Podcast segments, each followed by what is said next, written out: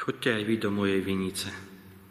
Tak znejú slova v dnešnom evanieriu a tak toto vlastne počúvame dnes z Božieho slova. Hospodár dnes prichádza najímať robotníkov do práce.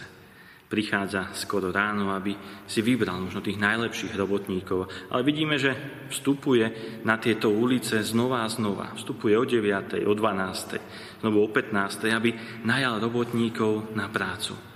A v podstate toto je obraz tohto nebeského kráľovstva. Toto je obraz tohto podobenstva o hospodárovi, ktorý prichádza pozvať ľudí do práce. A Ježiš kladie neustále veľký dôraz na prácu, ale nie, nezostáva len pri práci, ale pokračuje ďalej. Ten veľký dôraz kladie aj na odmenu, ktorú človek môže získať za vykonanú prácu. A skutočne aj Jan Bosko, svätý Jan Bosko veľakrát hovorieval, že nebo nie je pre lenivcov. A stále to bude platiť.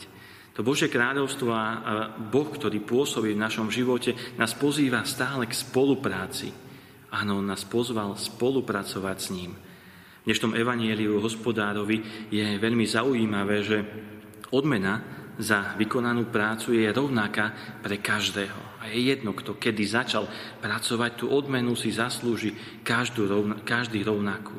Lebo takto odmenuje Boh. Áno, Boh neporušil zmluvu s nikým. Len veľakrát tie ľudské očakávania sú úplne iné, ako sú tie očakávania Božie, respektíve to, čo nám Boh slúbil a stále dáva. Boh svojou dobrotou vie neustále prekvapiť. A v tom je celá naša viera a celé kresťanstvo zaujímavé. A stále nás pozýva do spoločenstva s ním.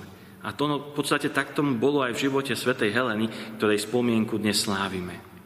Helena sa obrátila k Bohu a dostala sa k viere ako kresťanstvu v veku 60 rokov. A tak môžeme vidieť, že nikdy nie je neskoro otvoriť srdce Bohu. Nikdy nie je neskoro vstúpiť do tejto Božej vinice a zúčastniť sa na tej veľkej spolupráci s Bohom a s Božou milosťou.